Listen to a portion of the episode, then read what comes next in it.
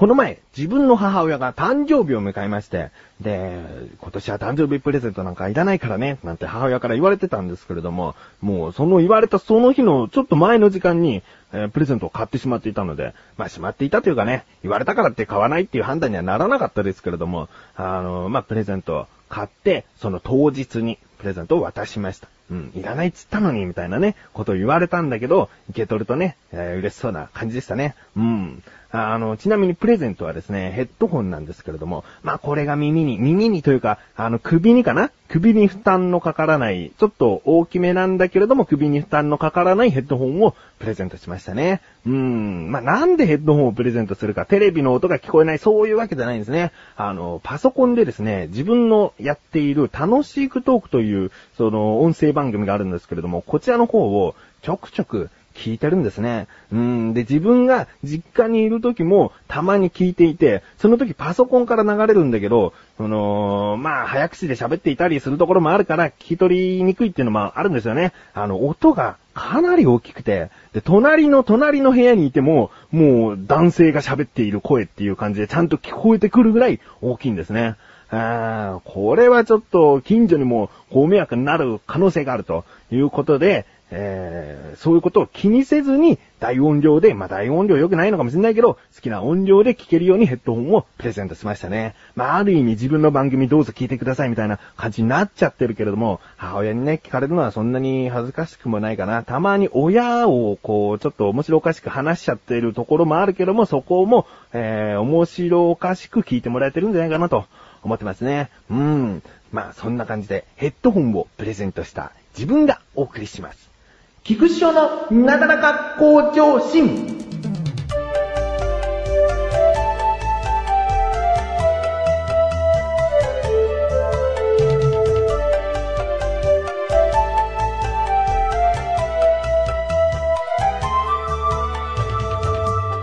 最初に母親の誕生日の話をしたのには、まあ、訳があるというか、もしかしたら逆転していることなのかもしれないんですけれども、今回はね、あの、母親のエピソードのお話をしたいなと思っております。まずですね、あの、母親っていうのは、最低月1回は美容院に行ってるんですけれども、あの、まあね、白髪うんぬんとかね、えー、カットもしてきたりするんですけれども、あのとある日に珍しく自分で前髪が気になって、あの前髪を切ったらしいんですね。で、自分は実家にその日いて、見て見てと、前髪切ったんだけど、つってね。おー、ほんとだ、つって。で、なんか切りすぎてないかな、なんつってね、言うんだけど、まあ、そんなに気にならないんですね。うん。で、その、ちょっと左側の方がまだ長い部分あったから、そこもちゃんと切った方がいいんじゃない？つって、鏡もう一回見てみんつって、あのもう一回、その鏡見て自分で切って、で、見て、つって見るんだけど、そんなに別におかしくないんですね。さっきその長さが揃っていなかった部分、端っこの部分を切って、別に見た感じ、なんとも違和感はないんですけれども、なんか、ジャリンコチエみたいになっちゃって、つってね。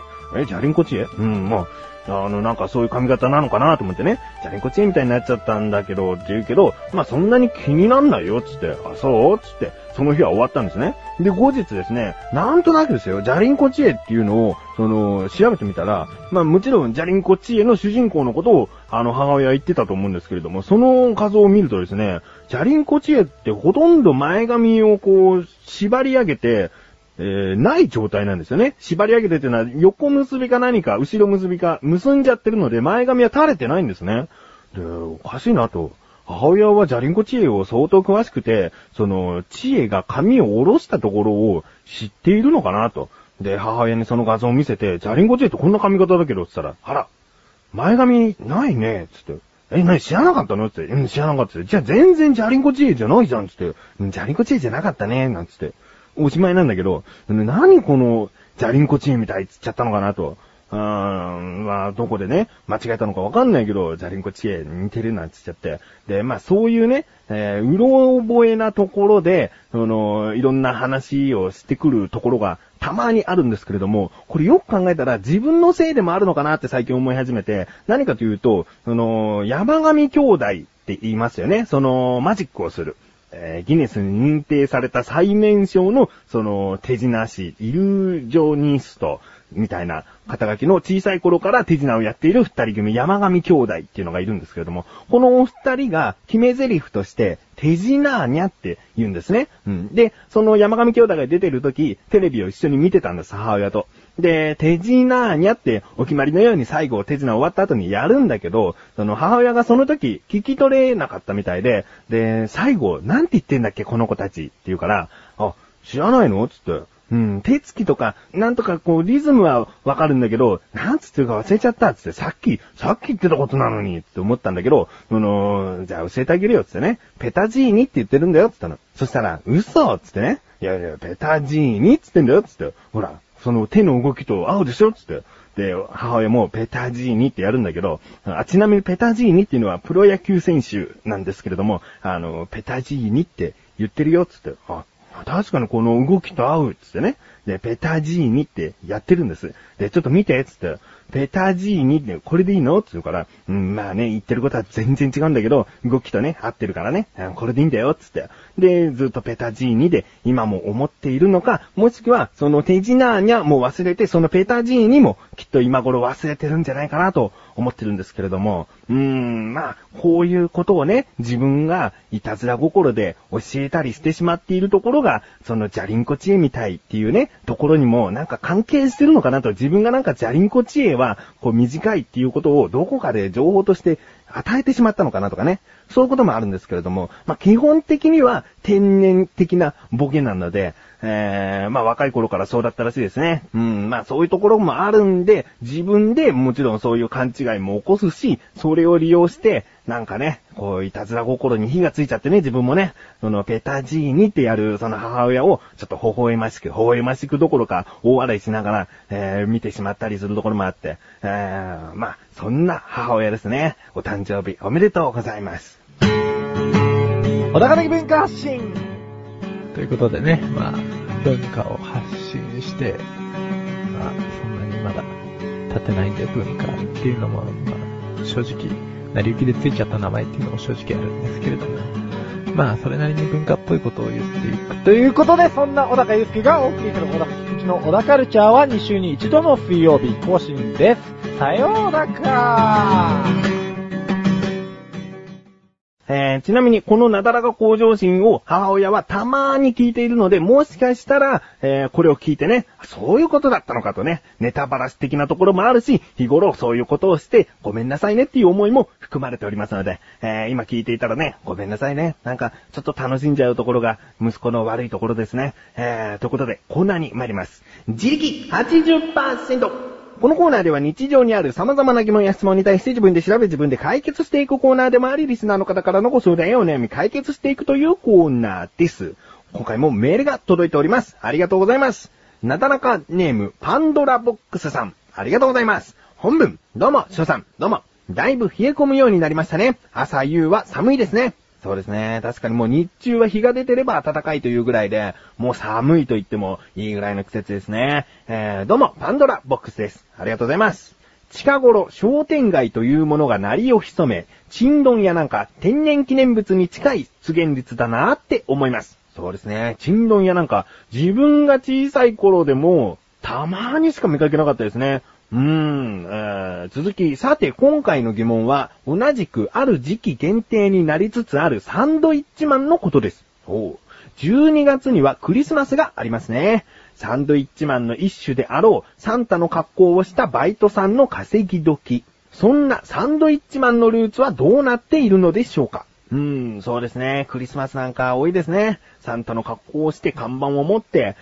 ケーキありますだとか、クリスマスフェアをやっておりますだとか、そういうのが繁華街では多いですかね。うーん。えー、最後、続きですね。近頃なだらかで答えられない疑問はないという噂がちらほら。本節丁寧な説明をなさる翔さん、お答え期待してます。それでは失礼いたします。ということですね。うーん、まあ、答えられない疑問はないなんていうことはあまり明言できませんが、なるべくですね、なだらかで全ての疑問は解決していきたいなと思っております。もしかしたら過去に解決してない疑問あったんじゃないかな。これでいいですかみたいな感じで終わってるのも、もしかしたらありますね。気になるという方はちょっと聞き荒らしてみてください。確かあったような。でも、まあ、せっかくね、パンドラボックスさんが答えられない疑問はないという噂がありますよと言ってくださっているので、ここはお言葉に甘えてね、答えられない疑問はないよと言ってみようかな。でも行ったら行ったでね、相当難しい疑問が届いてしまうかもしれないんで、そこはね、ちょっと、あのー、控えめに行きたいと思いますよ。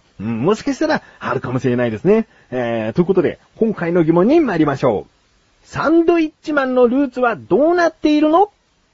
ですね。調べてきました。ここからが答え。まずですね、サンドイッチマンというのはですね、えー、お腹の方と背中の方に広告をぶら下げて街中を歩いているという、えー、人物ですね、うん。ちなみにこのサンドイッチマンというのは、なんか和製英語っぽいですけれども、その英語圏の中でもちゃんと普通に使われている言葉ですね。うん。でもアメリカの方では、そのサンドイッチマンの意味は別にもう一つあって、普通にサンドイッチを売る人もサンドイッチマンというみたいですね。うん、まあ、これは別にいいんですけれども、えー、では、どういう風にサンドイッチマンができたのかと言いますとですね、遡ること19世紀、ロンドンでですね、広告のビラが税の対象となったんですね。そうなると広告を出したい人々は壁のスペースをいかにこううまく使うか、まあ誰よりも早くそこに広告を貼るかっていうことで競争が激しくなってしまったんですけれども、1839年にですね、私有のポスターを貼ることが禁止となってしまって、そこで考え出されたのが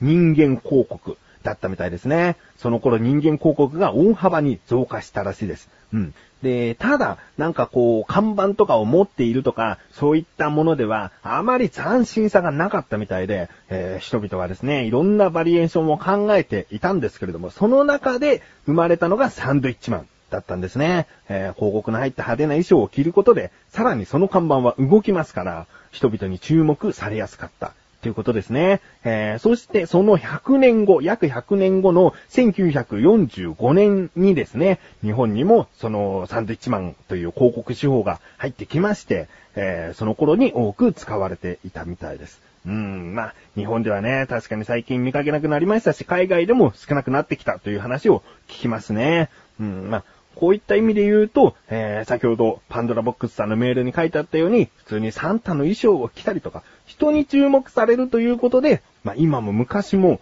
その根源は変わっていないんじゃないですかね。人間広告としては、とにかく注目されなければいけないということで、今後も色々とこう進化していくというか、いろんなバリエーションが増えていくんでしょうね。うん。まあ、こういった感じでいかがでしょうか。サンドイッチマンのルーツですね。ちなみに、まあ、ご存知な方が多いかと思いますが、サンドイッチというのは、サンドイッチ伯爵が考えた料理だから、サンドイッチと呼ばれてるんですね。さらにサンドイッチマンという言葉ができて、そのサンドイッチ伯爵としてはですね、まあ嬉しいですよね。こんなに自分の名前が広まるかと、サンドイッチマンっていう言葉までできて、もうサンドイッチマン伯爵もある意味サンドイッチマンですねって思ってるんじゃないかな。うん。あ、今回はこういった感じです。パンドラボックスさんメールありがとうございます。これからもなるべく疑問は解決していきたいなと思います。こういった感じで日常にある様々な疑問や質問の方をお待ちしております。投稿フォームよりなだらか向上心を選択してどしどしとご投稿ください。以上、自力80%でした。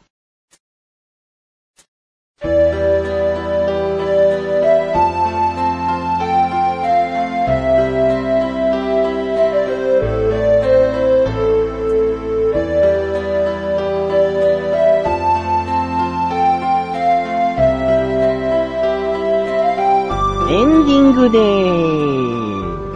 す。というわけで今回は誕生日を迎えた母親の話をしましたけれども、最近母親がハマっているものはですね、クロスワードとかいろんなパズルが書かれた検証付き雑誌の問題を解くことらしいですね。解いた後はもちろん検証に応募しているみたいです。まあね、こんな情報大半の方が興味ないかなと思いますので、えー、お知らせでーす。このなだらか向上心が11月の17日に更新されているんですけれども、この17日が有効期限となりましてですね、横断歩道のリンクページから行きます横断歩道のオクラというサイトで、お土産プレゼント企画というのがあったんですね。えー、もし17日以降に聞いている方がいましたら、もうあのー、期限は過ぎてしまっているんですけれども、17日に聞いている方でしたら、もうその日に送れば間に合うんです。えー、気になるという方はリンクページで、え聞いてみてください。ちなみにこの応募メールですね、自分の方には届いていないので確認できていないんですけれども、ギリギリここで告知させていただきました。えー、横断歩道のオクラ、聞いてみてください。ということで、なだらか向上心は毎週水曜日更新です。それではまた次回、お相手は菊池勝利したメガネたまわりでもあるよ。